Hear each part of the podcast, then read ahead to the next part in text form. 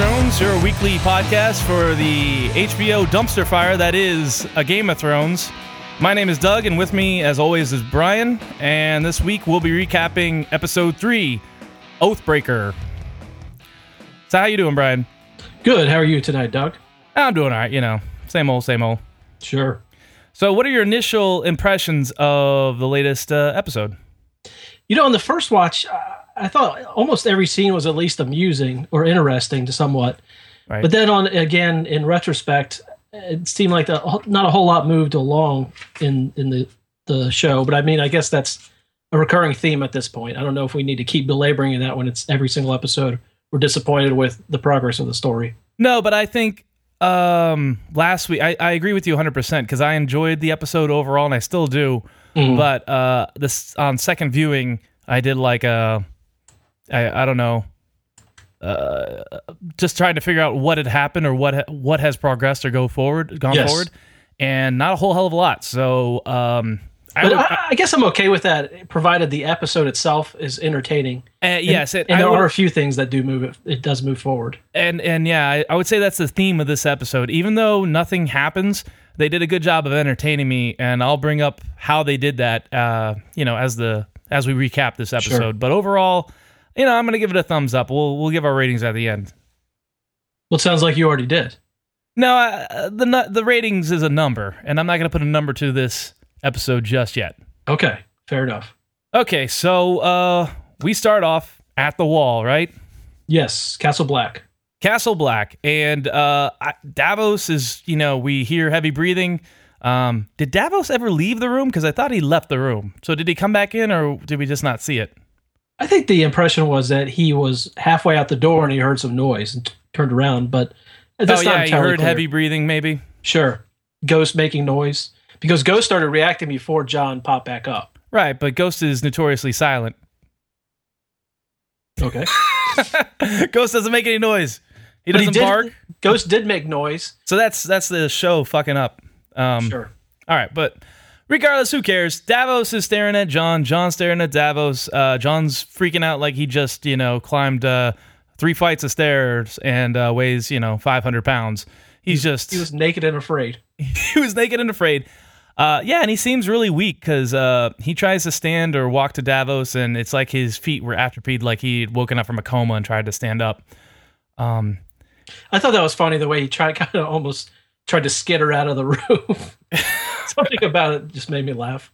And then Mel comes in looking dumbfounded, like just the biggest, oh, Yes. like her eyes are, are wide open, and she keeps that same dumb look, which obviously it's a miracle, but, um, you know, it just seemed a little goofy to me. Uh, but uh, Jon seems to be relatively fine. They ask him, "What do you remember?" He says, "I remember being stabbed."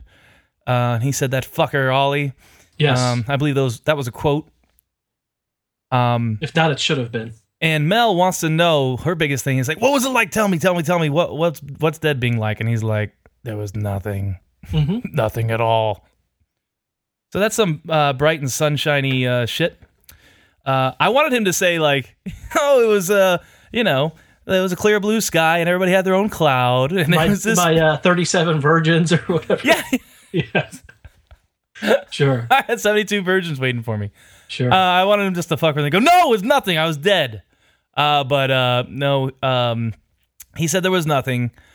Um, and Mel says something about Stannis wasn't the chosen one, but somebody has to be. Has to be. Uh, that statement came off as if anybody could do it. They just had to like take up the mantle. Like somebody's got to take out this trash. I mean, it's going to stink Sure. up the house otherwise. Is that what the impression that that line gave you?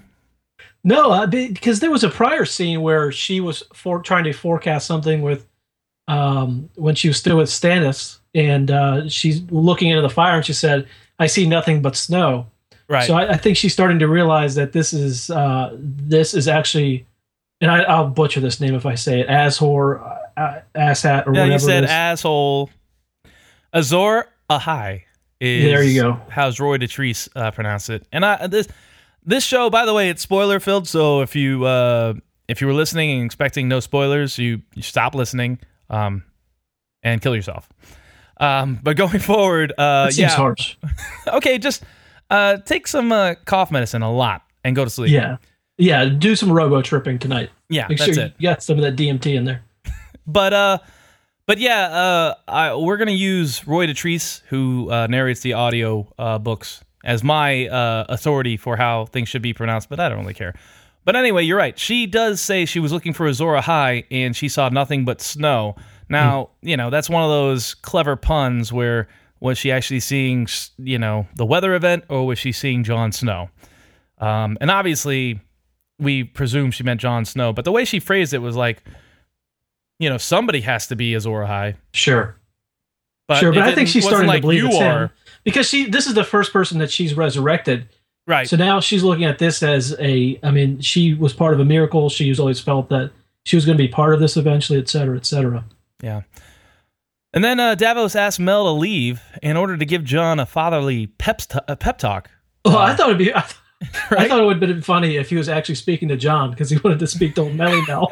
about He's like, could you happened." leave us? Yeah, hey, give, give us five here.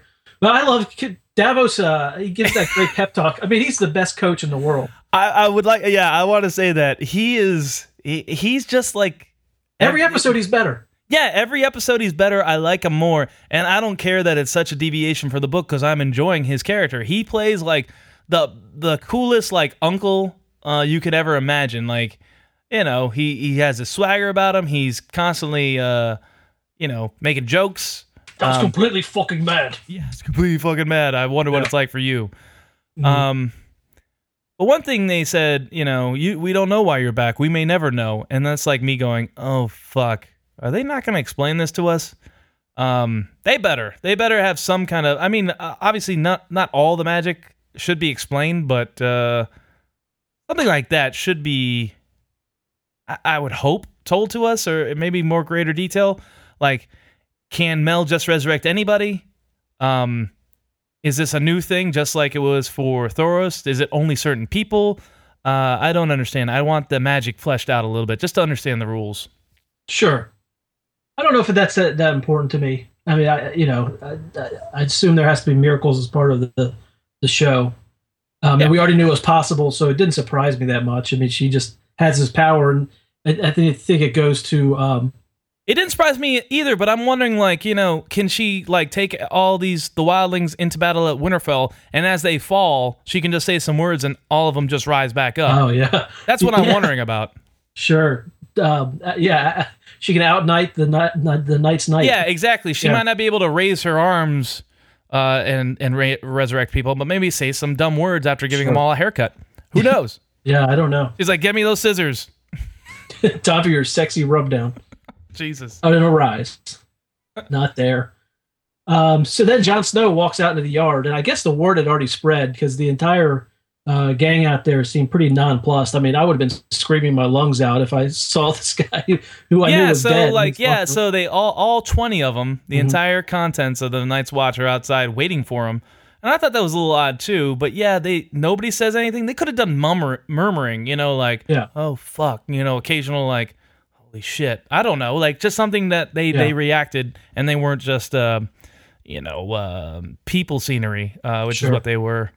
But um, so yeah, Jon walks down and he's greeted by Tormund, and we didn't get six minutes into this episode before we had a dick joke. yeah, But I gotta tell you, I loved. Uh, I thought the humor did a great job of making me forget uh, how ridiculous it was that somebody's back to life. Like uh, Tormund did such a good job delivering that line about uh, "I know you're not a god." you know, what God wouldn't have gods gods would hang dong. and Yeah, they're Not exactly. doing that. Yeah, and then you know, I noticed too. Jon Snow made the joke when he went to talk to um, uh, what's his name? Dolorous. Yeah, Dolorous. When he, I think that was the first joke that Jon's ever made in the show. It might be. I'm. I don't. Hold I'm off on burning my body. Yeah. I don't recall him ever making a, any kind of attempt to humor prior. Well, it wasn't funny, so uh, it was definitely. I, I chuckled because I Oh, was man. unexpected. Yeah. But it appears, uh, I wrote, besides Jon being a little sore when people hug him, when he gives out these bear hugs, he seems to be 100% himself. Um, so we still don't know what the fallout is from his resurrection, but I Um, thought he see. I mean, for I, like I said, I think he actually seemed to have a sense of humor more so in this episode. But I also I, I kind of think that the old Jon Snow might have pardoned Olly and might have pardoned maybe some of those other guys. I don't, I don't know that the other. Well, then again, he did, Maybe. uh, We'll- we'll- did kill we'll- Jorah Slynt pretty. Yeah, yeah, and we'll get to that. We'll say that Yeah. for the end, but uh, we'll definitely come back to that. Sure. So, um, that's all I have So- to say. Uh, like I said, I, I really enjoyed uh, Tormund's delivery of his joke. Tormund's joke made me chuckle, like just out loud. So, sure. um, so word up. So then we go to the what has now become probably my least favorite duo in the show, Gilly and Sam. Jesus Christ! At least it's not Dorne, right? You know what? I might rather have Dorne. You shut your fucking mouth. You take that back right now. They're all. I'm on a boat. So we just see Sam barfing, which uh, Right, you know, but before hold- we see Sam barfing, Gilly's staring out the window like, "Oh, Yeah. look how magical this is!" Like this is the first Oh, time God. she's left the farm. It's so well, I think it is though. She's Uh, absolutely it is. Craster's creep. Um, Craster's creep. yeah, no, I think that was an appropriate malapropism. I think um, so. Sure, and so, I, I've noticed in this this different in the book, and that this all happened quite a bit earlier, and they're taking Maester Aemon to to die basically. Right. Um, and apparently that baby of hers is in some kind of stasis or like cryogenic chamber because Brandon and Rickon have clearly aged multiple years over the course of the show, Right. and this baby is still a baby. Like I guess. Well, at least it has like you know hair and isn't like uh like because I think it was just like a you know screaming bald infant. Like it took a, Sure. a uh, at least some steps forward to growing larger. So I can forgive it. So uh, Gilly and Sam en- engage in one of the dumbest conversations I've ever heard Uh, I agree. about the sea being named the sea because you could see. I don't even know. And then Yeah. John, yeah, and then Sam throwing up, I thought was a uh, a failed attempt at comic relief. Like, oh, look at him getting sick on the boat. What a fucking loser. There's enough gross stuff on the show. I don't need to see people barfing. Right, I didn't. Yeah, it. I just, I just wondered what was going on. Uh, Obviously, it reinforces him being a coward or just like a, you know, a, a nerd or a Yeah. Herbert, whatever. Uh, but Sam reveals that he lied about taking her to Citadel. Citadel says she can't be there. They don't allow women. She says, well, they didn't allow women at Castle Black. And his logic is, well, this isn't Castle Black. Sure. And I, you know what? To be honest, solid. I wrote down. I don't care. yeah, me neither. I, I ser- this is another example of where Sam should have just shown up in season seven as a full blown Maester. Right. We don't, I don't know what to the hell- this. What could Gilly actually contribute to the story? I, I, I, I can't think of anything. Yeah, I don't. I, I have nothing because at least in in the book, Gilly is actually transporting uh, Mance Rayder's baby because Yes. they did a baby swap to keep Mance Rayder's baby safe from Melisandre, who was probably going to burn the baby for his king's blood because Mace Mance Rayder was king beyond the wall. But here, you're right. Besides, um, Sam needs to go to Old Town to do some learning. We don't need to see any of this crap, do we? No, no. And you know, the uh, I was thinking about if they try to create, you know, like a Bennifer type nickname for these couple, it would be, I guess, it would be just silly. Sam That- and Gilly. we are referring to this uh, duo because unfortunately we are going to see them again. They don't Oh, cast God. people for one scene in one season, so Sure. we'll refer to this duo as silly going forward. It has Yeah. been bequeathed. So, so that, that Sam gives some nonsense about she's going to go stay with his parents. Uh, I, I just I don't understand why I care about that or what the scene is. And then at the end, she says that this is Sam's kid, which you know she's just trying to stick him with the uh, with the paternity so that she he'll Right, pony up those uh, child support payments eventually. eighteen Get a- years. Yeah, you got get to a pay child garnishment support for eighteen years, and that on the eighteenth birthday, you Get a find out it wasn't garnishment on his. his uh, Maester wages eventually. This is terrible for him, and he's just letting it happen. Right, and I wrote down that she's going to stay with his family, and in the books, like we don't see this yet, but he's just like, well, I'm just going to go home and tell him that this is my bastard son, and they have to basically take care of him. Yeah. Um, and I guess Just- that's his plan now because they thought he was such a punk, he would never probably knock somebody up. I imagine he'll get some high fives. Um, sure. But, but- deep down inside, he'll know he's lying about it. Yeah, and that's the problem. And I also wrote down that I smell a monster in law such scenario in which Gilly is such a like a, a rube from the sticks.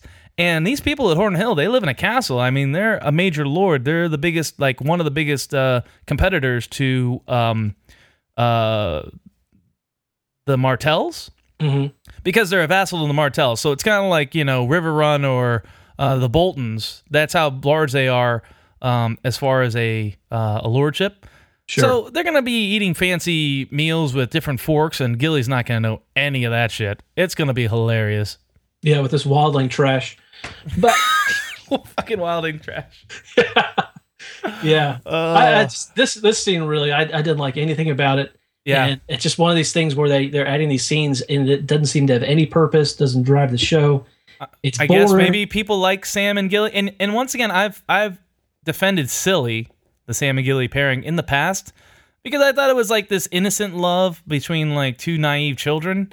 Uh, but yeah, it's just annoying. I I I agree with you. So unless the Sam or Gilly storyline evolves later in the season, I'm gonna consider this a waste.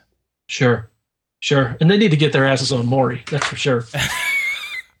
All right, so then we go to Tower Joy. We get Middle aged Flash- Maury. middle-aged. Maury, or well, middle-aged from the Maury. Middle Ages, Maury. I like middle-aged Maury. I think he's always been middle-aged. yeah, he's Um, like that for a long time. Yeah, I don't know if middle if if uh, readers or listeners, whoever is out there consuming this, do some research and find out uh, if Maury had a career before he was middle aged, and send send us the results. All right, so we'll move on to uh, Tower Joy, the flashback that I was looking forward to, and in true fashion, I shouldn't have gotten my hopes up. Hey, um, listen, this was 20 years in the making. Y- yeah, 20 years in the making. So the scenario is slightly different from the books, but this is revealed in a Ned Stark flashback from book one of Game of Thrones. Yep. And it really didn't give us any new information at all. I imagine this is new for book uh, for show watchers, but for book readers, we get nothing here. Um, so they changed around how Well, many. to be fair, it did let us know that Ned looks like a cross between Doogie Howser and Beavis, young Ned. he did. I felt like his forehead was way too big and his Yeah. face was too scrunchy to be Ned. Even He Like- did, and he did do several. I must have missed that. yeah, But- you got to but- turn it up next. All right, so Ned, uh, Howland Reed, and a few of his boys roll up to this tower, and two of the Kingsguard, although they're not dressed as Kingsguard, they're dressed as uh, Targaryen knights because they have the uh, uh, dragon symbol on them. And Ned Stark's like, "Well, I looked for you here, you know, where Rhaegar died on the Trident. You weren't there. I looked for you at this other place, said it wasn't there." Uh, and they're like, "Why are you here? Because this is where our prince told us to be." Um, you know, and the popular opinion is they are guiding, they are guarding the king, the true heir apparent, which is the baby in the tower. But this is not confirmed um, in the scene at all. But regardless, they say he's like, well, you know, where's my sister? And he's like, well, good luck in the wars to come. Basically, let's fight. So they fight the fight. Uh, and Brian, what did you? I wanted to get your opinion of this sword fight. I, I enjoyed it. I thought there were too many cuts. I mean, it was almost like a McG or Right. uh, kind of thing. But um, once it got down to the sword of the morning, which I assume is a is a morning wood joke. yes, um, it is. Yeah, I, I- thought it was really badass. I mean, they, I, it's just too much cutting, but I thought the choreography, especially with he was swinging the two swords, was good. And and the, the thing that was different about than most of these kind of sword fights is all four guys were attacking him at the same time, uh, which you know usually, like for instance, in the in the Meereen pit, you saw everybody kind of take their turn, and so I thought that was interesting. Um, I liked it. Okay, I want to say that I, I, I, I agree with you. I feel like uh, the cuts were a little weird. I feel like it was too far back at times and then too uh, close at times. Sure. Uh, I just think it could have been edited together better uh, to make it more exciting or shot better. Uh, but one thing I do want to disagree with you on, I thought the to- two swords thing is something that like Hollywood does all the time, where it's just like, well, how can we make this one swordsman stand out as the best swordsman in the world? Um, and just like they just they just double the scale or make the scale bigger, and it's just like, well, he has two fucking swords. It's like when you know somebody gets mauled by a shark they, it can't just be like a CG shark of normal size because a regular shark can do that. They always make the shark, you know, four times bigger. And I feel like that was the case here, but I didn't mind it. It's fine. I understand that skepticism, but I, I thought they played it well. And this was the only guy who did it, it uh, that I've seen in the show, and he's supposed to be maybe the best swordsman of all time. That's so true. it makes sense that he that that's the guy who could actually do it and do it well. And the way it was choreographed, I thought it made him do did make him look like he was that. Yeah, and it. supposedly the guy who played uh, Arthur Dayne is a legit sword master. So they they hired a, a gun to come in and be this person. So he knows his shit. Um, but one problem I have uh, from a book reader's perspective is uh, the Sword of the Morning had a magical sword of his own called Dawn, uh, and it was possibly Valyrian steel, possibly older. Uh, the legend said it was a sword crafted from a meteor uh, and handed down not from every Dayne, but to Daynes. It was uh, which was his household name, but Daynes that showed the quality of being such a badass warrior that they deserved to carry this supposedly magical blade. Uh, but whatever, that's a nitpick. I don't really care, uh, but I can see how it would piss some people off. Um, seems but- like you care. well, I wanted to bring it up. I just wanted to bring it up. Okay. All I'm right, just joking. Sure. but uh, okay, so um, so yeah, the sword of the morning uh, proceeds to dispatch everybody. Um, and I didn't see Howland Reed, the guy who eventually comes back once it's just uh, the sword of the morning and Ned Stark. I didn't see Howland Reed get uh, injured. Um, he must have been one of the four guys, but I didn't uh, see it. So uh, I didn't go back and take the time to look, but Neither I did thought I. when I watched it initially, I thought it was he was the first one that was struck. Okay, yeah, you're probably right. And he was because that makes sense because I think the first guy who was struck was struck in the chest. Everybody else had their throat slit by a sword. Mhm. Um, so that makes sense. Uh, but in the uh, so Howland Reed, it's always been suspected that uh, Ned was an okay swordsman. He even admitted that. So how he could have beat this guy was always up in the air um, from a book reader's speculation. But Howland Reed stabbed the guy in the back, and this is jumping ahead to the after show. Um, you know, the the Circle showrunner's jerk? talking about yeah the circle jerk, the uh, Two man circle jerk. the two man circle jerk. Yeah, going back to that, they said that this shows this puts a hole in Ned Stark and makes him more dishonorable. I don't see that because it's not like Ned Stark had a choice. He didn't tell that guy, "Hey, stab that guy in the back when he's not looking." Howland Reed acted on his own accord. Uh, Ned Ned is basically blameless, you know. And even if he didn't strike down the guy when he was on his knees, who probably would have bled out and died anyway. So I don't see how Ned is.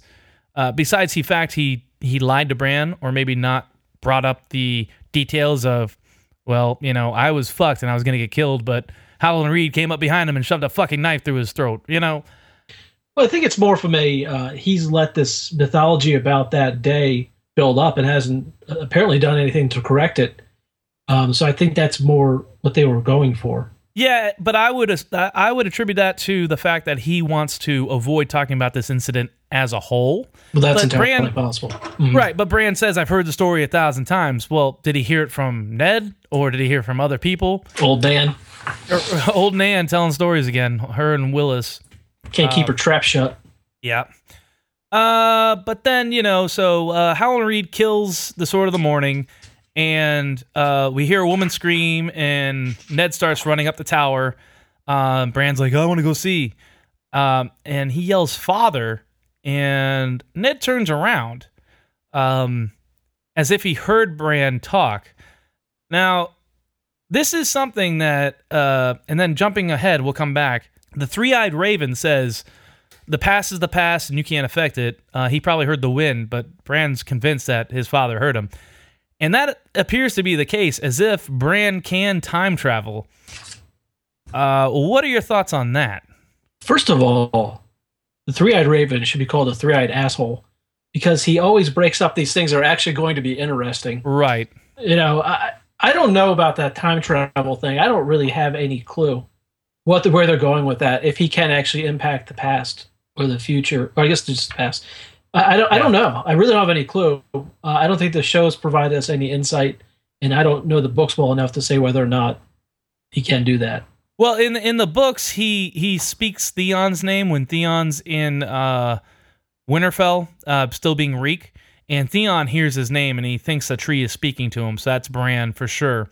Um, but I don't know if that's in real time or in the past. I think that's more real time because Bran's actually uh, up north when Theon's Reek.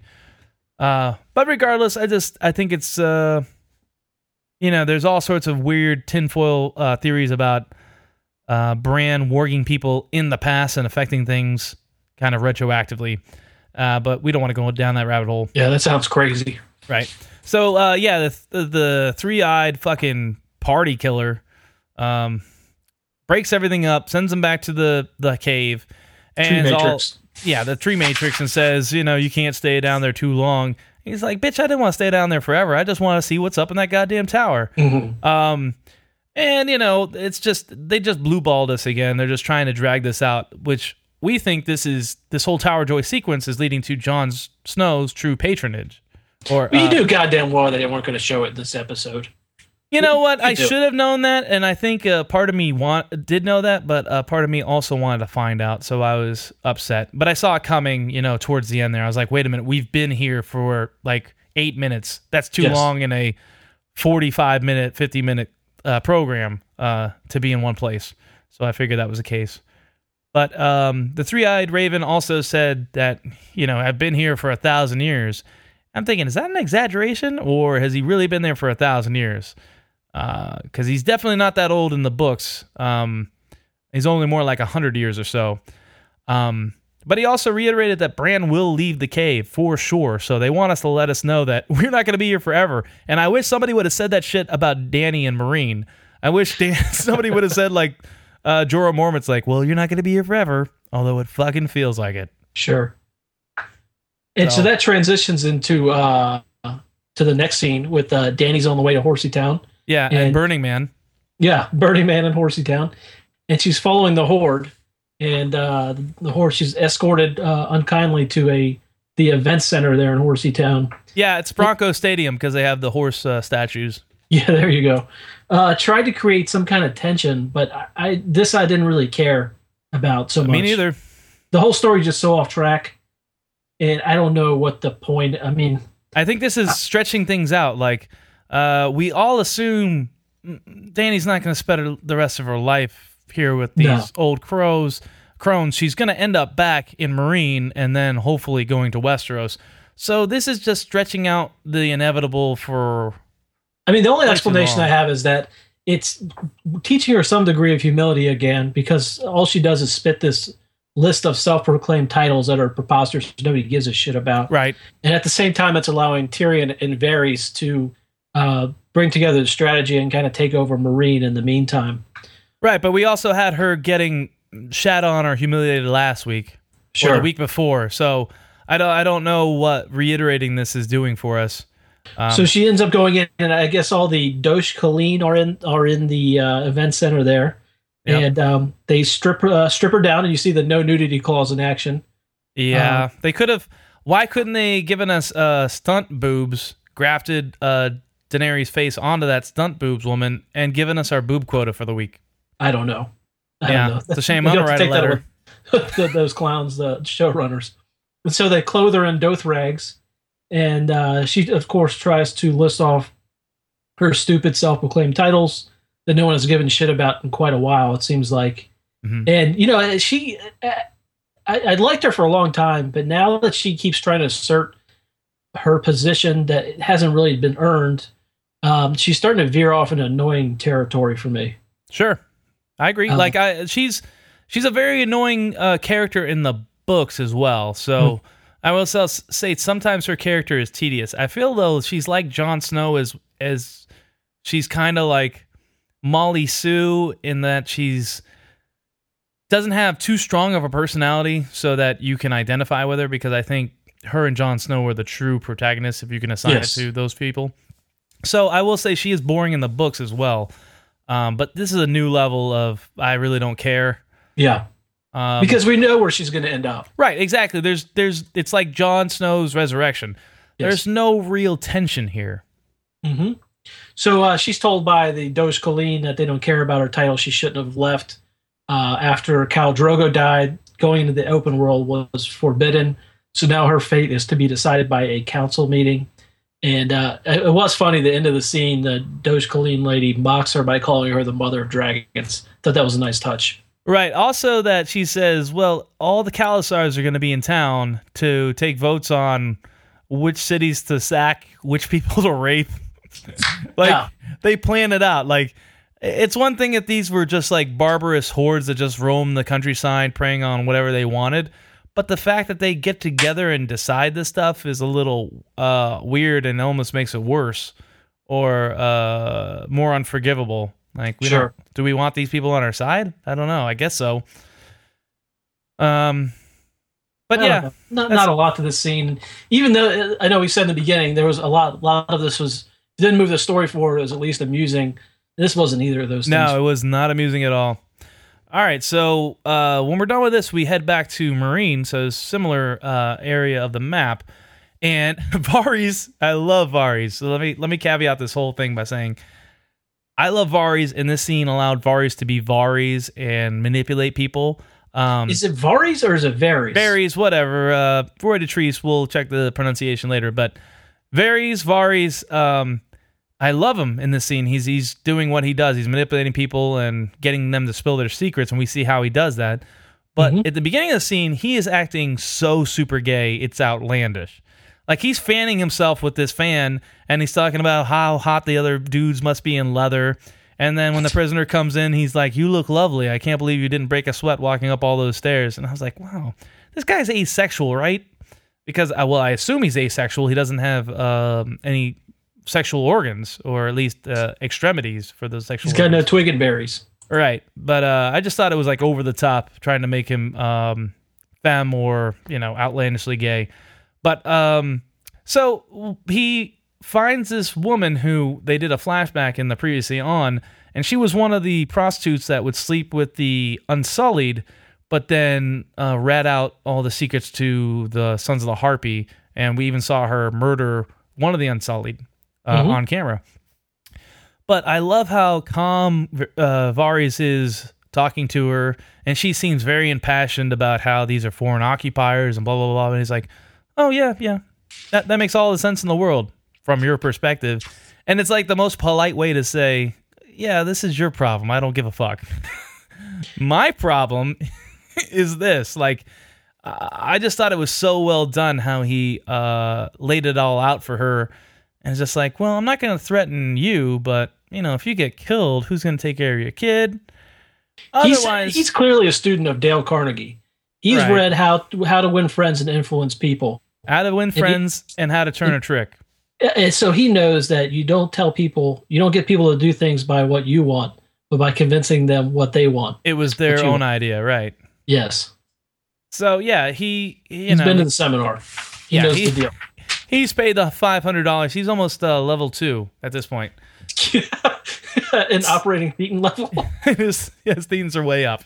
When did Um, uh, when did Scientology become uh, involved with Dale Carnegie? I, it's the same shit. Like not the same shit. There's definitely levels, but I, I don't I think know Dale Carnegie had e meters.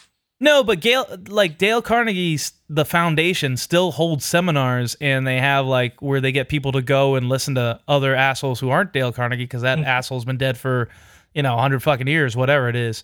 Uh, but I'm just saying they're trying to sell a belief system. Basically, what they're selling is you can be as rich as this rich piece of shit from history if you just listen to, um, you know, Jim Breuer or whoever they they. The comedian, yeah, he's Donkey a Boy. donkey boy.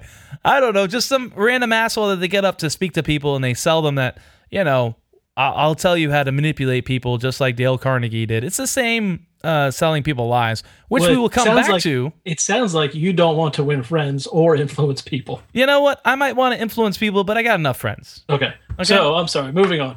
All right, moving on. Uh, that's it. Uh, Varys basically turns this girl out, and I, enjoyed this scene just because I, I like the actor who played who plays Varys. Um, like I said, I enjoy the interaction between him and Tyrion. Um, so if you don't have anything else to say, No, he's good. He's really good. And I think that what what is interesting is the way he maintains a straight face, and everything that he says has some degree of ambiguity. And so, just the way he threatens her without actually threatening her was really a, uh w- that that was very well written and very well acted. yeah. Um, and I will say once again, credit where credit's due. Uh, the double D's, Benioff and Weiss, they actually were the credited writers for this episode. So, as much as I hate some of their decisions, uh, this was a very well written and a very well acted scene for sure. I got to give my hats off. Mhm. and it. I, it was also really interesting. and I think you might have already said this, but to see what Varys' process was um, and how he obtains information. And right. I do I like him better now that you know he doesn't just murder and torture people, other than the guy who cut off his twig and berries. Right. Um, it, it, it was interesting to see how he does he does manipulate people and set up these kind of things, and that it cut to. Uh, it, sorry, you can go ahead with the next scene if you'd like. No, no, I want to. I want to go back on this point. This is why I hate the Dorne plotline or anybody else who's playing the Game of Thrones just by slitting people's throats. It shows that just like Littlefinger, Varys can be a player in the game without having to be directly violent himself. He can use his Yeah. mind and his I don't know his words basically to manipulate people so he doesn't have to spill their blood and. that- I think that's a big part of what people like about Game of Thrones, the intrigue. Um, Sure. you know. So uh, going on, going on from there, uh, Tyrion's waiting in the Queen's apartments, I guess, uh, in Meereen, and Tyrion is obviously intellectually bored and lonely, uh, and he's talking to these servants. I mean, they're high-powered servants, but you have, um, you know, Grey Worm, who's the leader of the Unsullied, and the Unsullied, you know, didn't have personalities for the majority of their lives, so he's a bore. And um, Missandei is also an interpreter, and, and these people just don't have a lot of leisure time. So Tyrion's bored and he's talking about distractions. I felt this scene, as much as I love Tyrion, I felt that the scene went on a little bit too long and wasn't as funny as it could have been. No, I mean this is probably the second instance in history of somebody playing "Never Have I Ever." Um, Yeah.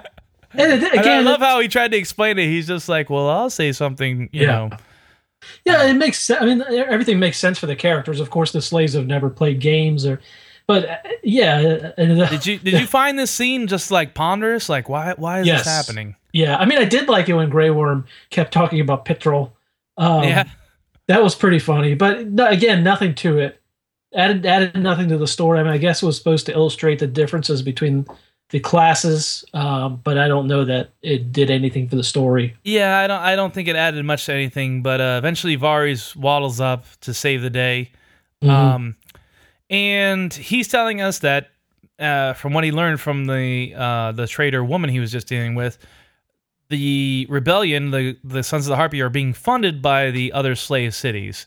Now that doesn't seem like a big surprise, and it really doesn't f- like get us to find out who the Harpies are, besides just people within the city that are being funded from outside the city. It really doesn't. I, I think they're probably mercenaries. Oh, really? That'd be that would be amazing, or that would be a, a nice. Uh, I mean, that would make a lot more sense because I don't know how they would pay former slaves in the city to go around and murder the people who used to enslave them, that's a very they- good point. But I don't. or I how don't- they would have any kind of military training uh, unless they were there. Or you know what I mean? yeah, I absolutely do know what you mean. That's an excellent point.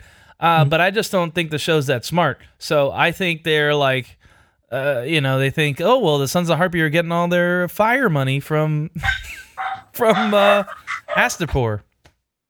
Sure. And I think this that that was the first time I thought that the plot or the uh, Sons of the Harpy line might actually make sense. It, it would make sense that No, yeah, I think that's head canon, but that would Yeah. that would make a lot of sense. That would that would do a lot for me to get me more on board of the Sons of the Harpy. We've talked about in past episodes how the the movement really doesn't make any sense.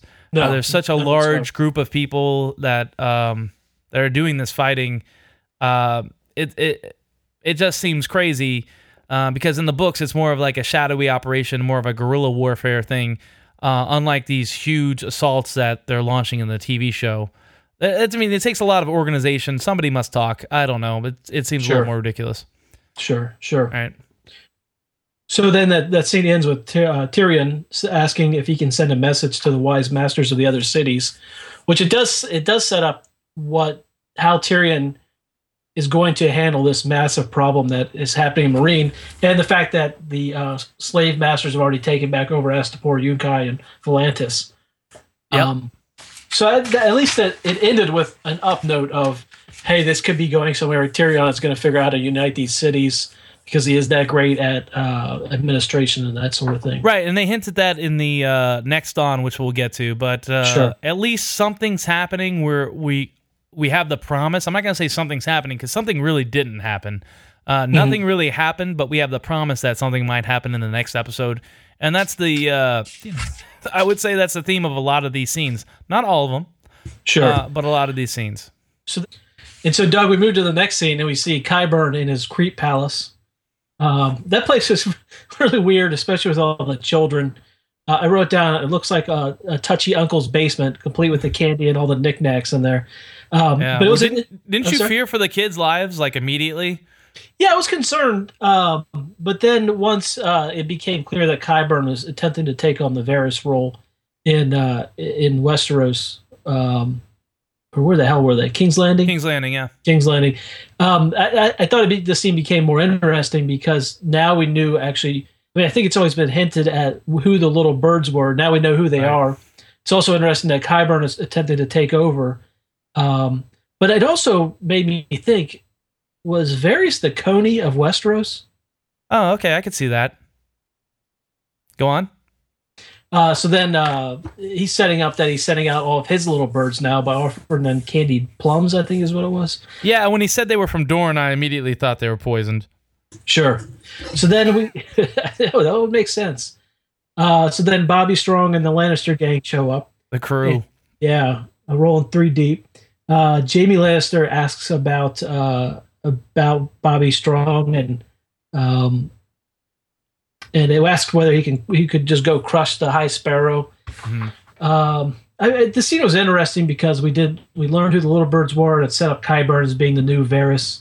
Um, and then it also I think this was the first time that we learned, and I could be wrong on this, that uh, Cersei was her trial would be trial by combat. Right, and it's reinforced later when uh, Tommen tries to talk to the High Sparrow and learns that uh, his mom's not done. She has to atone for more sins. Yes. I'm guessing that they're that the walk of shame wasn't good enough. No, I don't. Th- I think in this when that actually happened, they said it wasn't. Uh, that was just for her to get out of uh, church jail. Basically for Bond. Yeah, exactly, exactly. So, uh, so then Cersei says that she wants her birds all over, um, including so that she can basically kill anyone who laughs at her. Yeah, and this I think saw in the prior confirms in retrospect what we Yes. suspected last week with the the guy with the prosthetic dick is that she do you know she's prosthetic? I mean, that guy could really hang dong uh, in real life, I guess, but I'm gonna assume it was prosthetic.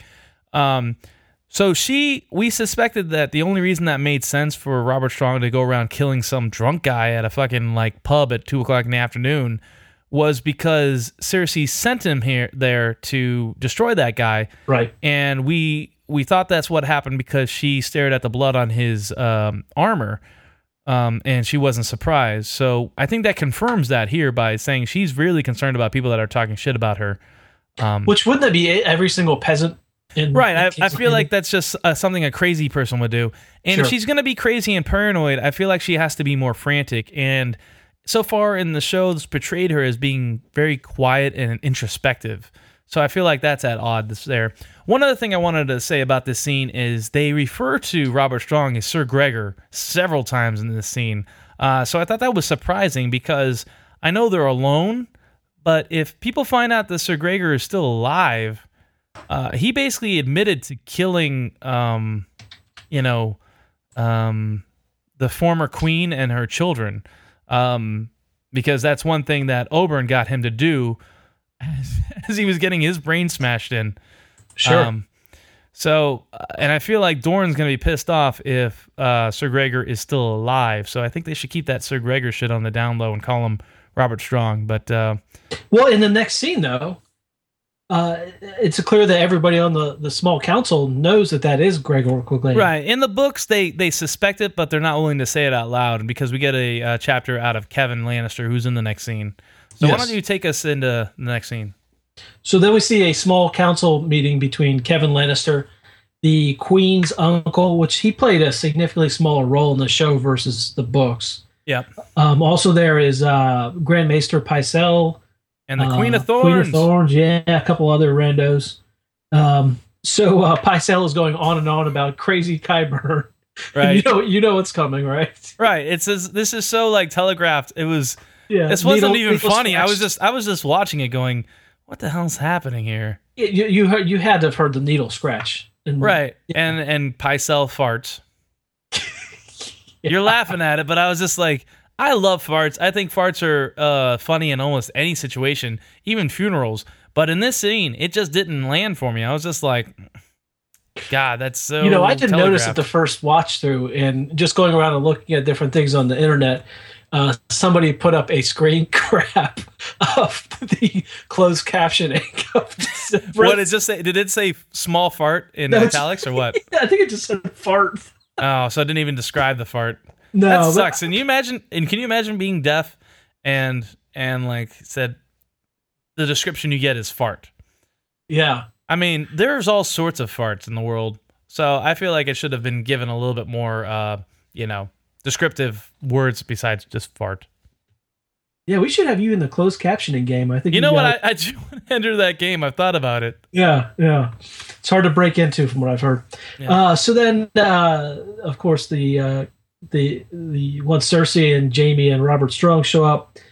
Um, it's so that that that interaction was funny in that the Queen of Thorns says something about, or somebody says something about they're worried about the Queen. Cersei thinks that they're referring to her. No, she Yeah. insinuates it. She obviously knows what they're talking about, but she wants to bring it back to relevance. But I think this whole scene is just about how like nobody respects Cersei anymore. Yes. Like she's just done, and Jaime, you know, is is once again impotent. I I I, I do not like the character assassination of Jaime. I will say because you know in in the books he's redeeming himself. He's trying to be a better person. He's distancing himself from Cersei. In the show, he's still being an impotent piece of shit, not being able to do anything or be strong for anybody intellectually or with his uh, sword arm. Uh, Sure. So I think he's more of a waste.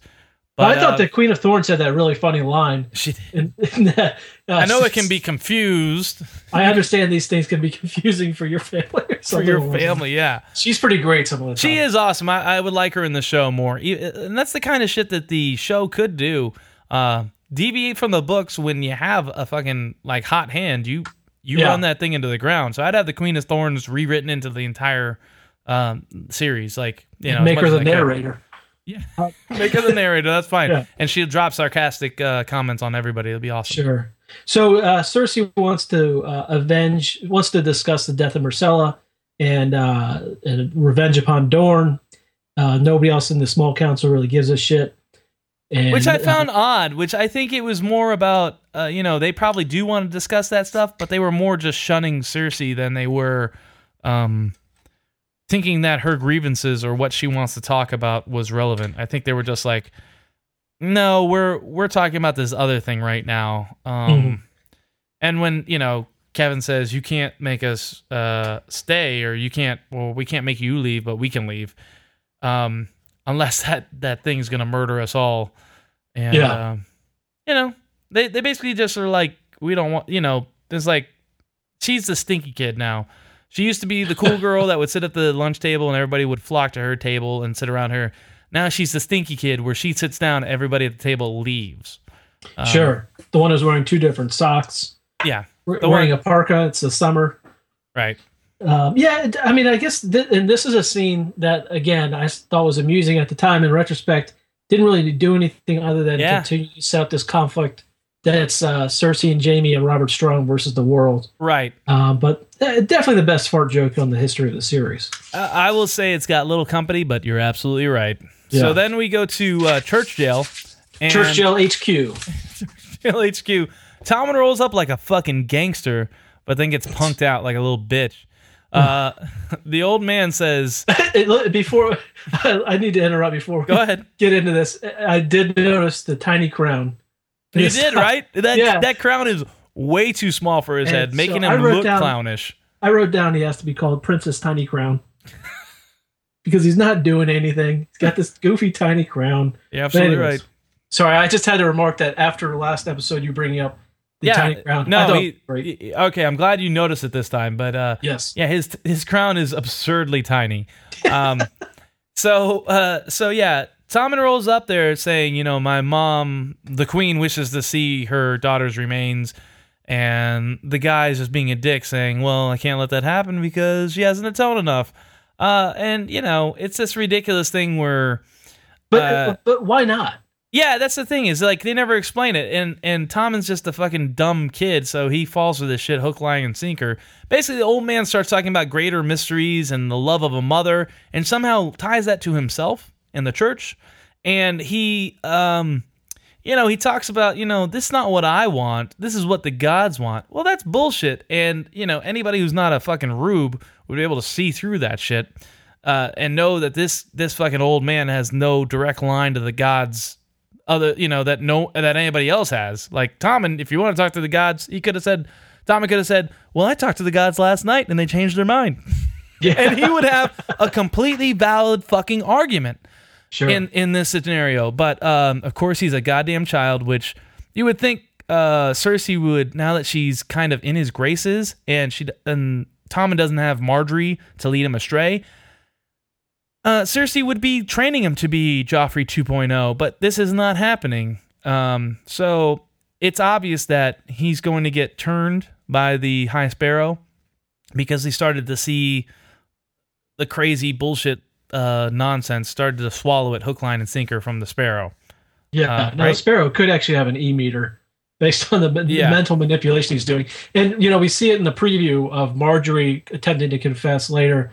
Right. So, I, I, again, not a lot happened in this episode or this scene. this scene, no. But I do think it's interesting in that it potentially sets up Margaery and Princess Tiny Crown against the Lannisters. I I, I thought the same thing. So Mhm. um, it, it's obvious in and as you said, we'll get to it in the next week's episode. Margaery appears to be all on board with the uh, High Sparrow, which we saw coming, and now Tommen is leading that way to, after the scene. Seems like they could both accept the crown and kind of yeah form a holy alliance against the Lannisters. And obviously, that's not going to end well for anybody. And Tommen's definitely got a number on his head as far as you know, it's just a matter of time before he's dead. Yeah, Uh, he's going to die. But but the thing is with Margaery though, I think she's been one of the better manipulators in the show up until she was taken by the Faith Militant. Right. So and I now wonder it if seems that- she has no you know, power, and I, I don't know. And I and what what is the small council doing? What is Mace uh, Tyrell and uh, the Queen of Thorns? What is their plan to get their daughter and their son or grandson in the Queen? Oh, shit, Thorns? yeah, I forgot What are their him. fucking plans? They Yeah. don't like. Cersei want Cersei crashed that fucking party in the small council room, but still, what the fuck is their plan to get uh, both Tyrell prisoners out? They they don't seem to approach that subject. Well, like, what- shouldn't they both be Lor- united in destroying the church? Like, Loras Tyrell was a big deal in the series. yeah, I Uh, mean, he's a he's a seasons. badass fighter. Yeah. That's that's Mhm. it's huge. So, um, and there's no he is you know he's on the Kingsguard now, but he was the heir to uh Highgarden. So they don't have Mhm. any other children besides those two, at least in the show. So I don't know what's going on. They don't seem to have a plan. Um, but yeah, I I, I just I I want to see Robert Strong tear zealots' heads off and smash them under his foot like so bad. Like, and and once again, I I'm not a fan of Cersei. I just you know I guess this is kind of synthesized my hatred of most organized religions. Um, and I hate them Oh, more than I here hate we go. Cersei. Yeah, here you go. Here we go. Well, you know they cause more deaths than uh. Okay, settle down, throughout Christopher Hitchens. Okay, we're we're next. Oh, then we go to Arya and the Waif Oh, fighting with bow staffs again. Playing the lion game. Uh, Arya's apparently developing CTE because she just keeps getting beaten beaten about the head. And you know, I have some real concern about the employee training at the House of Black and White because uh, she's just getting beaten. I mean, this is there's some real work safe workplace safety issues here. But anyways, uh, Sure. Once once again, almost all of this could have been a montage to "You're the best Yeah, around." But I the will Tiger. say that, yeah, you're right. But at least we get the montage in this episode. She starts Yeah. to block, and then she starts to strike people. Like she she gains her proficiency. This could have been done in episode one or episode two.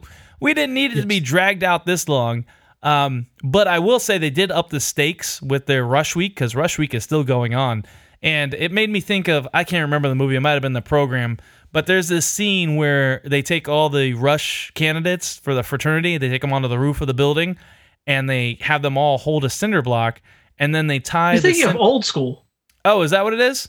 Yeah. Where they tie the cinder block to a rope and the other end of the rope is on their junk? You're thinking of a Will Ferrell movie. Yes. Okay, it's probably a Will Ferrell movie, but here's the scenario for the listener, the one guy. So basically, uh, in this college movie, the fraternity gets the pledges to go upstairs to the top of the fraternity building, and they drop these cinder blocks that are tied to ropes, and the other end is on their junk, and they have them throw them over the the the the side of the building. You know, basically getting them to injure themselves or kill themselves uh, to see if they can be trusted, like they're willing to give up their lives. And or, this is or their wangs. or their wangs. And this is essentially what happens to Arya. Arya puts her wang in Her the hands, wang. her metaphorical wang in the hands of Jaqen H'ghar, and he's just like, "Well, if you drink this deadly water from the pool of killing people, uh, your eyesight will come back." And she has a Well, choice, and you're also forgetting that he did the, the stupid person says what test to her. Right, uh, yeah, yeah. What's Yeah. your name? Arya's. Oh fuck. Oh, do I have to leave now? Oh. Oh, okay, fuck. Back to the drawing board. But I did want to write down about this scene. She was praying to uh, a stone representation of what I can only assume is the old gods because it was a piece of tree bark uh, with a face on it. Did you catch that? I did not. Okay, so if you were to watch it the third time, which you're not going to do, uh, you will see that you will see that Arya is praying when Jaqen H'ghar shows up to do the uh, the Wang test. That that it pans down from a stone representation of a, a piece of bark uh, with a face on it, and I can only assume that's the old god. So Huh. so Arya is remaining true to herself, which once again, that's she's not no one. If you know, if she was no one, she wouldn't be praying to anybody or she'd be praying at any god, but no, she's praying to Arya Stark's gods. So there's no way I believe that she's becoming no one and she's really going down this path. It's all and, bullshit. And more importantly, Needle still on the rocks. And Needle is in the rocks and she's going to recover it one day and maybe stab Jaqen H'ghar in the dick. We'll see. It'll be a fun little reveal. So let me ask you this: I didn't understand. You know, when she was, I guess she was creating a potion or something, where she would had this the the yeah, spoon. the powder. What was that? I don't know. And it seemed like Jaqen H'ghar was looking on, being like, "Yes, she actually put it in the test tube." Yeah. I'm thinking that didn't make any sense. So it seemed like she was smelling different powders. I don't know if they were potions or or poisons. It just didn't make sense. But it was part of this montage, and I guess it doesn't matter from from a from any perspective besides the fact that she's doing good because it seems like Jaqen H'ghar when Well, she I got noticed the that she did that. She when she got close, that she did that little wafting motion like you do when you're alone and you want to see what your fart smells like. yeah. Yeah, and then he's What, in the background going, "Yeah, I know that." He's like, uh, I know what a Oh, yeah. fart Oh, smells yeah. like. All right, so then That we head like over meatball to subs. meatball subs and Parmesan cheese with, uh, I don't know, the Italian bread. The Italian bread, Yeah, or maybe the Asiago. Uh, Asiago. bread. Asiago focaccia cheese. Yeah, that's what it is. All right, so we go over to Boltonfeld, and some Umber guy shows up. Uh, Well, wanting to elite. Oh, go ahead. Is it Smalljon?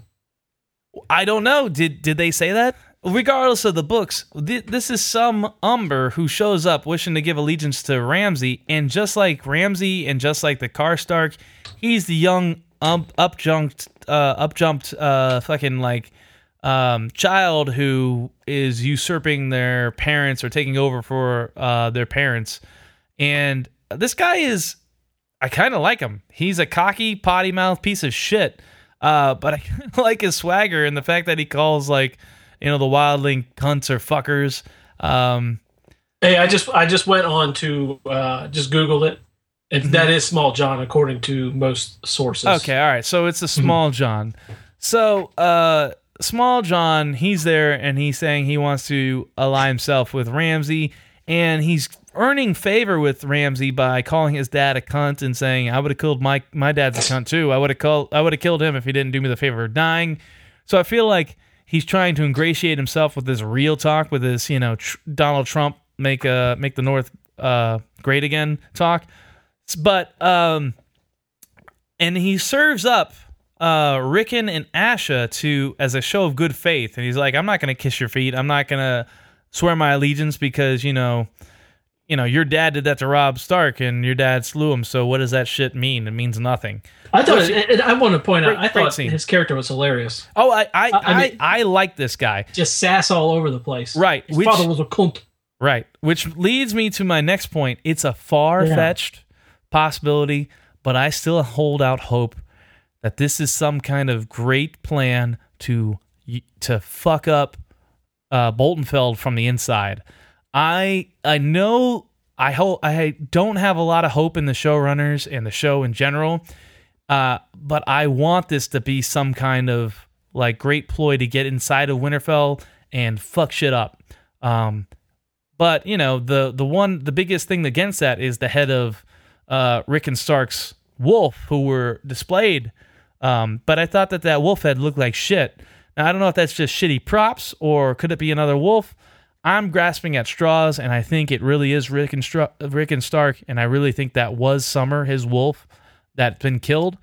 But I want to say, wouldn't it be more interesting if we finally have some intrigue and somebody trying to because they they they posited this in the show last season with the North remembers. St- Sansa was in Winterfell, and you had the old lady saying, "We still remember who the Starks are, and we still stand behind you, even though we're not doing a goddamn thing, and we're letting the fucking Boltons run wild." Um, they they hinted that there is still like a, a rebellion or people who do not like the Boltons and are resisting their reign. Uh, but we haven't seen any evidence of that so far uh, this season, or in fact, in the last few episodes. So, what are your thoughts about that? I know that's far fetched and it's probably not true, but what do you think? No, I think there's there's two theories on this so far. Is that they uh, this Umber is actually trying to ingratiate himself to House Bolton, um, but I think it. I'm leaning the other way, and I'm leaning the other way for a few reasons. First, they discussed Umber loyalty in the beginning of the thing. Then it, he refuses to take the knee or pledge any kind of oath. Um, the head of Summer looked pretty small for a well, supposed to be a dire wolf. Yeah, I thought the same thing, but I, I, think I, Summer was supposed to be the largest of the dire wolves, if I'm not mistaken. Well, it's definitely the most savage. I don't know about the size, but regardless, I, I take your point. Um, I don't know why they would ever bring in Osha. I don't know how that would make any sense. Yeah, why does it matter? Why does it matter? Why wouldn't they kill her or give her to somebody else? She is meaningless in the equation. Absolutely. You're absolutely right. She gives him. She also. I don't know that she looks that surprised at. Uh, she kind of like it almost looked like she's like looking at everybody, particularly Rickon, to, to like uh, get ready for the plan. I, I don't know. It seems odd, but so what the question is then is if they are killing Ramsay from the inside, this is a plan just to to get at Ramsay and that uh, crazy Karstark that's there. Who are the people who are uh, on the flay who are flayed in that battle scene? And who does Jon Snow go against? Right. So pre- you're using your foreknowledge of the previews yes. for the season to inform yourself of what's going to happen next in the in the uh, show, which is your right, um, and it makes all the sense in the world. But at the same time, I, I want to believe you so much that I'm hoping you're right. Let's just say that well, my, it, my so judgment that, is clouded. One of the theories I've read is is that the two we know that there's the two flayed people in that that battle scene. One of the theories is that the flayed people are uh, young Karstark and uh, Ramsay Bolton in kind of an irony, you're just desserts kind of thing. Um, of course, it would make sense if it was uh, Rickon and Osha on there on the uh, that are flayed in that scene. Um, I don't know. I don't know. There's so many questions. So let's pretend that this is real and this really is an Umber trying to gain favor by giving over Rickon and Osha. Why would Ramsay hold on to Rickon? Why wouldn't he just kill him immediately? Because Rickon being alive is a threat to his inheritance of Winterfell. Because if there really is a Stark alive, then by all rights, Winterfell should belong to Rickon. The only thing I can think of is if he still believes that Jon Snow is a threat as well, and he wants to lure Jon Snow to him in some kind of pink letter situation from the books. I mean, that's the easy solution to it, but I, I think the the books made it clear that House Umber was like the most loyal house to the uh, to the Starks, right? And and the uh, only other house more loyal may be the Manderleys, who we don't we don't see at all. But they yeah. they were mentioned last episode, and the Manderleys actually start killing Freys and making other Freys eat them in a cannibalistic way, and it's so fucking awesome in the book. I hope they make. I don't remember that. Oh, uh, so basically, um, in the book, and this is just a little quick aside. I try to make this quick. Um, in the book, the Boltons are at Winterfell, but so are the Manderleys, and so are some of the Umbers. The Umbers are split. Hate the Freys openly, and um, people start dying mysteriously. Um, Mm-hmm. You know, because it's a blizzard. It's an all-out blizzard. People can't go outside, and they find dead bodies outside all the time. People that are on patrol never oh, came back. yes, yes, yes. And then, um, oh, the king, the the Lord Manderley is e- eating this pie and it's serving it to everybody. And he just keeps eating it and talking about how he wants to hear the song of the rat cook. And the song of the rat cook is a story about how, um, I forgot about yeah, the guy, the, the song of the rat cook is, uh, there, there was a there was a guy that was cursed for inviting people into his home and uh, then killing them and uh, feeding them. Uh, he basically he killed people and then was forced to eat his own children for the rest of eternity as like some kind of punishment for breaking guest rights, which is what the um, the, the what are they called? The Freys did. Regardless, I want to see. Uh, hopefully, best case scenario is the Umbers are taking this Manderleague plot and they will fuck up the Boltons and this unholy alliance of Karstarks and Boltons from the inside. We can only hope. Fingers crossed, because I really don't want to see Yeah, I- Rickon get fucking flayed and, and killed. It's just like we've seen the Starks suffer enough. Okay, we've got It's it for much. fucking six seasons. Yeah. The Starks have been, you know, pile drived into fucking nothing. Let's give them some kind of, I don't know, redemption. And I have heard, I have read online that people believe that the Umber and Manderley storylines will be combined into one in order for the sake of and it makes uh, Oh, once again it makes all the sense in the world because they have to Yeah. cut they have to cut characters so. And so then we return to Castle Black, and um, scene starts out with I guess Jon is holding his vest from where he was stabbed, um, and I thought that was interesting choice, and that I think that he's remembering why he has to go out and kill these guys. Yeah i agree he's he's kind of uh psyching himself up for what he has to do and he's trying to Yeah. uh you know i guess remember dying remember how fucked up it Shanked was in the yard by Olly. yeah So uh, we cut. He goes out, and it's time apparently to execute the prisoners or the uh, traitors. And apparently, there's only four traitors out of the entire thing. Which, which seems ridiculous yeah, you have Rando one and two, then Thorne and Olly, of course. right Um, he offers uh, uh, everyone to give their last words. It's Rando number two. uh, hilarious i wrote down rando number two hilarious go ahead Yeah, he's from White Harbor. He asks uh, Jon Snow to whitewash the conspiracy. Uh, uh, Jon Snow doesn't even like dignify it with a response. He just Yeah. walks by, going like, "I would have liked Jon Snow to laugh in his face." or just give him the finger. Yeah, go fuck yourself. And of course, when it gets to Thorne, he's an ass clown until the end. He doubles down. yeah, he was self righteous and shit. The only cool thing that he said was, uh, "You know, I get to rest, but you'll be fighting their wars forever." And I was thinking, yeah, he's kind of right because, like, even if you are, um, you know, kind of all powerful and you think you're making your own decisions, th- does free will even exist? I mean, in in this reality or in our reality, uh, because you know he's gonna be puppeted by Melisandre trying to get her own ends, or maybe Dany if she comes to this uh, of Westeros ever. He's gonna be alive and he's gonna be forced to be a, um, you know, a warrior to somebody else's service. So well, he, he just needs another Coach Davos. Uh, yeah, pep he needs another coach to have a spec pep talk. That's probably all he needs. Yeah, But I yeah. felt like that little dig by Alistair Thorne was the only thing redemptive that he said. Not redemptive, but just more like, okay, that will stick with him. That the fact not he's not apologizing for killing him. He's just saying, well, now that you're back, you know, if you're if you're immortal, you're just gonna be in a state of living hell or purgatory going forward. Which whatever. Thorne's just such a miserable bastard. Right, Uh, he he's probably happy to be murdered or uh, hung. right, And Anyway, so then it goes to Olly, and Olly tries to give Jon the, the hairy eyeball. and, you know, again, I don't know what it is about that character. And maybe it's the actor and the writing, I guess. But, but, but just, the um, uh, you know, in reality, this kid has every reason to be pissed off at Jon Snow. yeah, his Uh, parents but were turned God damn, you the just want to still punch him. Yeah, you just want to punch the living shit out of him. but I will say, I said yes when he finally got home. Yeah. Yeah. No, I remember seeing your Facebook post. Yep. Uh, now his watch has ended. Hashtag Olly. That was pretty. no great. hashtag hashtag fuck Olly. Oh, And if- yes, yes, And yes. if you listeners haven't been there, look for the subreddit fuck Olly O L L Y. It is just all these memes about how how people are just tearing up Olly and like making fun of the actual actor and seeing he's a piece of shit. Uh, but Oh, that no. the fuck Olly subreddit was going crazy Sunday night. I just kept scrolling through and refreshing.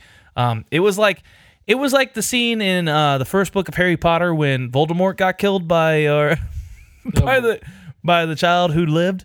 Um, it's just like all these people were just chiming in, going, "Fuck yes, that cunt is dead." These are probably grown people that are pretty well adjusted and adjusted, and they hated Olly. So I I enjoyed that. One thing I will say about this scene is I was a little upset that Jon hung him and didn't chop their heads off like he did with Janos Slynt. That was a part from last uh, season and in the books where Slynt disobeyed an order and he was called to be executed by Jon. But right when they were about to hang Slynt, he said, "This is all wrong. Stop." And he said, "Get, bring me my sword and Yeah. bring me a block." And it wasn't that he wanted to let Janos Slynt survive or give him clemency. It was just that he was going about the execution all wrong, and he was invoking his stepfather, Ned Stark, um, with "He who passes the judgment should swing the sword." And he proceeded to cut Janos Slynt's head off himself. Yes. So I understand why they probably did that from a show perspective. You know, you're going to kill four people. What are you going to do? Hack, hack Rando number one's head off. Hack Well, Rando I don't. number. I don't mean to harp on this. I know this will be the second episode in a row, but he could have lined him up and done a sword whirly bird and just taken all the You desperately want to see the sword Whirlyberg, Oh, and I think they're Yeah. going to give it to you. I think you're going to get it sometime. Somebody just spinning a sword around their head like a fucking like mace and just cutting people up, uh, screaming, crazy. "I'm a helicopter! I'm a whirly bird!" yes, either one of, her, of Oh, those. that wouldn't make any sense. They would know what a whirly bird was. They they would know what a helicopter was somehow, though. Sure. All right, so the best part is okay. So he chops the the uh, the the the uh, rope. All four of them die. Um, everybody gets a boner because it's so awesome. And then Jon's like, "I'm disgusted with myself." Well, they cut Um, to the Olly uh, close up as well. Yeah, he seemed really torn up about Olly, and I I mean, I guess he's like a he felt kid, that Olly betrayed him, and he didn't understand why Olly was doing that. right? But, I don't Olly's see how he doesn't total perspective. Yeah, exactly. And I think it's sense. just it's one of these things where he probably just didn't know Olly well enough. Like Yeah.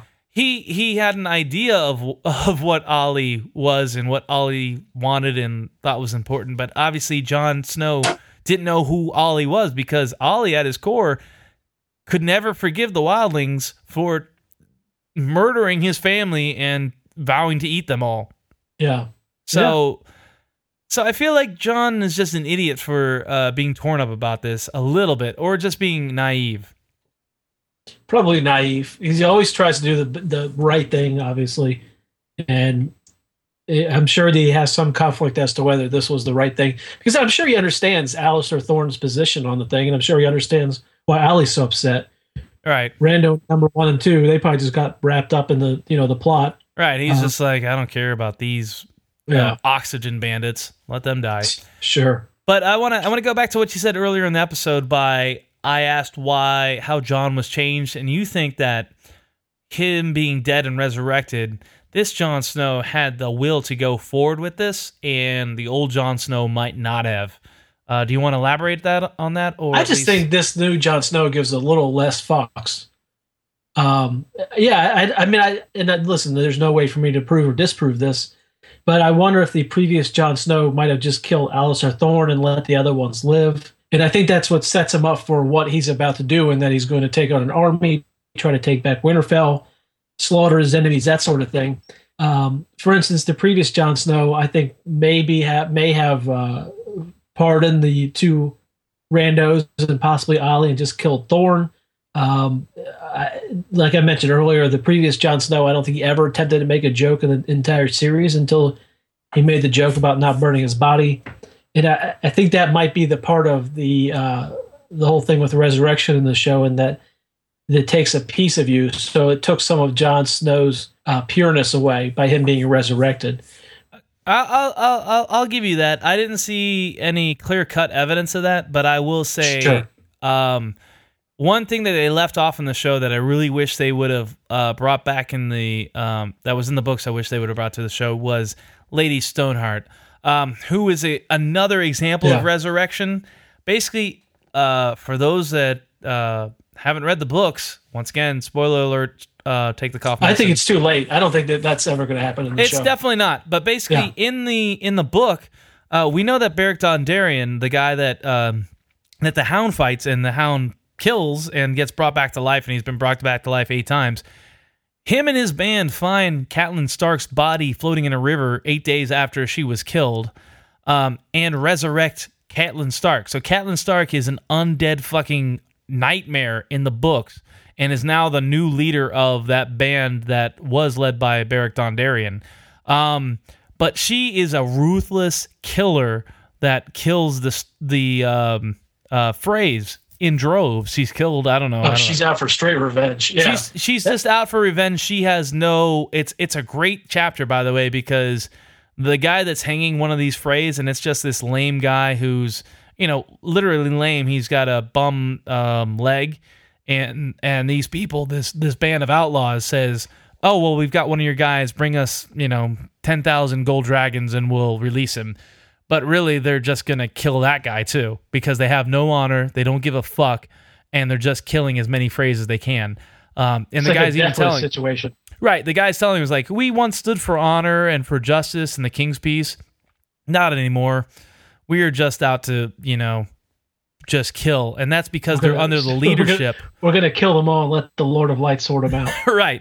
And that's because they're under the leadership of the resurrected Catelyn Stark, who is a vengeful, sinking, venge, like revenge obsessed monster. Um, So I hope Jon Snow is. Mm-hmm. That's disappointing that they didn't bring that character in because that was an interesting character, but they haven't. uh, That would have been such a far diversion. And I ultimately, I you know, I don't know that it matters. I feel like they have to minimize the magic on the show too, like the fantastic elements, um, for Oh, yeah, like budgetary dragons. reasons. Well, yeah, yeah. Well, I know, like the the dragons are in, uh, but I you feel just like slap a Phantom of the Mask opera face on her and and let her go. You know, I, not just for budgetary concerns. I feel like they're the the big thing about uh, Game of Thrones is it's gotten fantasy people like people to watch fantasy who aren't fantasy enthusiasts to watch it. So I, I can understand Sure. wanting them to keep the fantasy elements to a minimum, but, but at the same time, Dorne. go ahead. But they kept Dorne. Yes, but they kept Dorne. Fuck, I don't want to talk about that shit. All right, uh so basically at the end he gives his uh bear coat or whatever that thing is to uh Dolorous and says, "You have the wall or you have Castle Black. I'm out of here like Richard Gere." So, um so yeah, I agree with you that uh you said earlier that there should be some kind of election, but uh, you know, in a moment's notice, the uh, the person that's in charge can give somebody else temporary control. That's actually how Jon got control of the wall during the assault. Like Donal Noye, uh, who well, this is in the books. I have no idea what happened in this show, but essentially, the guy that was in charge of the wall when the wildlings attacked the the wall in season four got killed. But before he did, he's just like, I got to go take care of some shit. You're in charge of the wall, or you have the wall, or you have Castle Black. Um, so it seems like somebody can get, be given temporary authority at Castle Black by the person in charge, but yeah, they have to do some elections, I guess. And then what the fuck is Jon going to do from here? I have no clue. I, I really thought that he was going to lead a wildling army against the Boltons. And he still might, introduction- but he seems Yeah. to have walked away from not only the Night's Watch, but also the Wildlings. He wasn't like, I'm out of here. Wildlings with me. Your God commands it. That would have made Yeah. a little bit more sense. I don't know. I really don't know. I I, I thought, and I, I thought that we were going to have relatively soon what the internet refers to as the Bastard Bowl, which is uh, Bolton versus Snow. Yeah, and I think we still will. I just, I'm wondering Yeah. how we're going to get there. I, I don't I don't know what other from the previews, uh, the season six previews. I don't know what else that big battle could be other than Bolton versus Snow. Yeah, or or possibly Sansa Stark versus um um you know Ramsay. I don't know. Well, where, where's Sansa coming? Where's her army coming from? We'll find out. Okay, so are you done with this? Can we move on to the next week on? We can, yes. Okay, so on the next week on, the first thing we see is Brienne, Sansa, and uh, Podrick entering a castle. Some gate opens up before them, and they roll in. And then we cut to Littlefinger, and Whoa, Littlefinger. whoa, let's let's back Uh, up because I I tried to identify what that was, and the best guess I came up with was Castle Black. I did too, but it seemed like that's uh, you know it. They they filmed it as if it was them entering the the gate at the wall, but we know the gate at the wall opens up from the bottom to the top, and I have no idea if that's Castle Black. I mean, that's where she's headed. Maybe she shows up there. Yeah. But if Well, she shows it- up there, what is she going to do? Run into Jon? I don't understand. Jon's Jon already gone? gone. yeah, that, I don't Yeah. understand. It's it doesn't. It's- So it's a mystery. But regardless, But that would make sense within Brienne's history of being five minutes late for right. everything. But And I what- will. But I do want to move on to Littlefinger because Littlefinger's Well, I just want to say something right. that was funny. Jesus. Um, that the some people on the internet are referring to uh, Brienne of Tarth as Brienne of House Misconnections. House Craigslist. See, you dumbass. So it was worth it. I give you that. It's worth it. All right, but uh, then after we see um, Brienne and Sansa in front of a gate that opens, don't know where. Littlefinger is talking to the idiot titsucker, and he finds and he tells him about Sansa and how he's not safe. Uh, Sansa's not safe with the Boltons on her tail. Uh, so to me, that means that Littlefinger is going to rally the Vale, which is all sorts of people who stayed out the stayed out of this entire fucking conflict. So they probably have a shitload of people. So Littlefinger could possibly be bringing the Knights of the Vale into this whole uh, bastard bowl thing. Yes, and what I was struck most by this scene, this preview is the idiot titsucker looks like a grade A creep. He does. He looks like he's uh, like two years older and, and four more years in a basement Oh, jacking yeah. off to snuff films. Oh yeah, no, he, yeah, he got past like hentai, and he's he's getting into the real stuff stuff. And, and between him and Littlefinger, that's a that's a great eight creep patrol. That is and the Rando Knight of the Vale or King of the Vale or Prince. Yeah, of the, that was- old guys. That was the guys uh, just wait for their John leftovers. Royce. Yeah, he just looked befuddled. Like I don't know why they even cut to him. Like I don't know why that was even a thing. I don't know, but man, Uh, that idiot titsucker did not age well. If Yeah. it's the same actor, Yeah, I think it is. It looked like him. oh, I feel sorry for that kid. Anyway, then we cut to Theon. He's at Pike apologizing, and his sister's chewing him out. Um, Yeah. I have no idea what the fuck's happening there, but I'm pretty I sure. just, I think like- it's that Asha was pissed off that uh, she risked everything to go save him, and then now he he's back. Yeah, You're right, I guess. But once again, I don't know what that does for the story, and I don't know how this goes into the King's Moot, which, uh, you know, I can't wait for. That's going to be drama at its that's going to be the entirety of season seven. I hope so. I hope they. I hope they hold King's out Moot. the King's Moot till all of season seven. It's just Uh, nonstop speeches. King's And- Moot broken up by uh, periodic fits of Dorne. Yes, please. All right, so then we go to we cut to Margaery in church jail, and it appears, like you said, that she's making nice with the High Sparrow. Um, so we just we can envision all sorts of conflicts uh, with the Lannisters um, after that fact. Because it sounds like uh, Margaery initially was going to do the Walk of Shame like Cersei did, but the but what I read into it or what I uh, interpreted that to be, the Queen of Thorns said it can't happen, and Cersei agreed because I'm assuming Cersei is concerned that that will lead to Margaery being free and then being able to manipulate Tommen again. I agree. I feel like Cersei is not gonna. She like above all, she wants to crush the church, but she also does not want Margaery reasserting herself into the situation at all.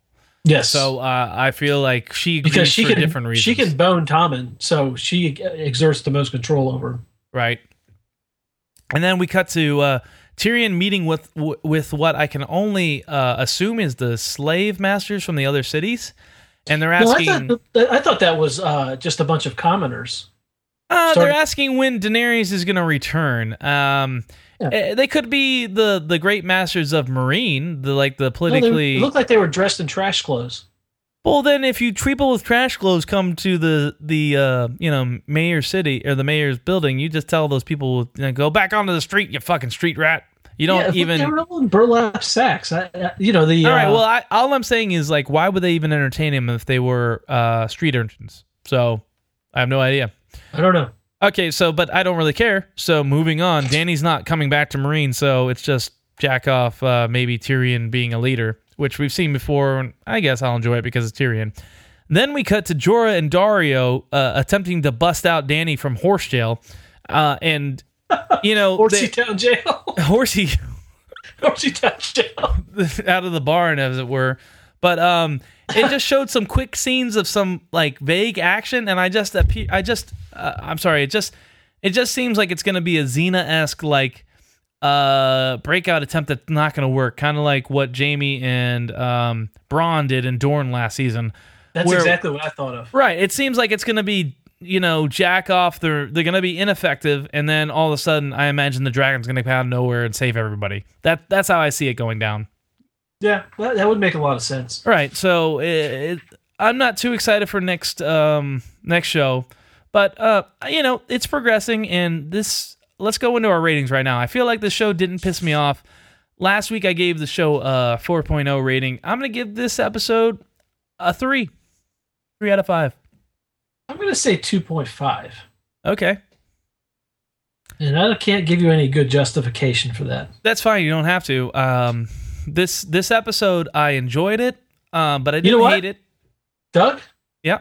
I'm going to put it at a 3. Whoa! You convinced me. You convinced me. Okay, I Very convinced you convincing by sometimes. All right, so I'm going to say this didn't make me angry. There has definitely been, and once again, we're judging this episode based on other episodes that have come before it.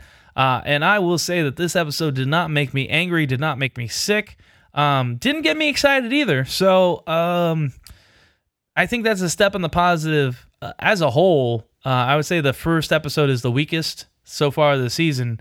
Um, and I think this is a little bit of a trough, but I think they might. I'm hoping that the showrunners are going to give us uh, a payoff every other episode, maybe. Uh, I can only hope. We'll see. Yeah, there's a lot of table setting, so you assume that something's going to happen on the table next week. I'd hope so. Uh, we get to see a little finger back in the game. yeah, I think is he's been severely missed. I, I will say uh, I, I've missed him, so I'm glad that he's coming back. I'm glad he's entering the game again uh, because he was he's been radio silent for like you know seven or eight episodes now, something ridiculous. I'm interested to see what the uh, how the idiot Titstalker as an adult. That'll be funny. Yeah, or as like a preteen. Yeah, is he gonna? Yeah, I mean, I could see him be like an Urkel type thing where he's always asking if people have cheese. Or can Uh-huh. did I do that? Yeah, this one of the greatest the greatest uh, jokes ever is John Mulaney. Uh, his joke is, and then I said the thing that only blackout drunks and Urkel say. Did I do that? That's Jesus pretty good. Christ. John, yeah, John Mulaney's the best. All right. Anything to say about the behind the episode where it's the circle jerk session between the double D's? Uh, more of the justifying their lazy storytelling, and I say that in or quotation marks. And then one of them said that Dany thinks she's all that. Uh, yeah, that- both I- my, my wife and I looked at each other. Said, "Did he just say that?" Yeah. I feel like every these guys should stop doing these things because I feel like it's Yeah. just bad press for the show. Um, I feel like it's it's as as the show appeals to the lowest common denominator. These behind the episodes with the showrunners appeals to like the fucking cretins that would like you know I, these they're not saying anything to flesh out uh really anything it, it's like somebody trying to interpret a painting for you it's just it comes off sounding like uh, uh, pompous, ridiculous, and self-serving. Especially a painting that they did. Well, I feel like uh, you know Dany is really They're not say, they're not saying anything that's not there on the surface. right. Exactly. They're not giving insight to the show, which Yeah. is I think w- the way the segment is post or, or presented to us. They're not giving us any great insight to the show. You're right. They're just rehashing what's on the surface. And we do that. And Yeah, and we do that, and we do not charge you a subscription fee of fourteen ninety nine a month for HBO Now. All right, so uh, that about wraps it up. Uh, Brian, anything else to add? No, that's it. Thanks for joining us. Hope the audio is a little bit better this week. Uh, I purchased a microphone. Yeah, thank you to our subscribers at Patreon uh, and the donations from uh, Yeah. MeUndies. Um, Keep that modal. Got to get that modal. gotta get that modal. Yes, All right, sir. so this has been Ashamed of Thrones. Thank you for joining us. Uh, um, on behalf of Brian, this is Doug saying, "See you later, alligator." Sorry.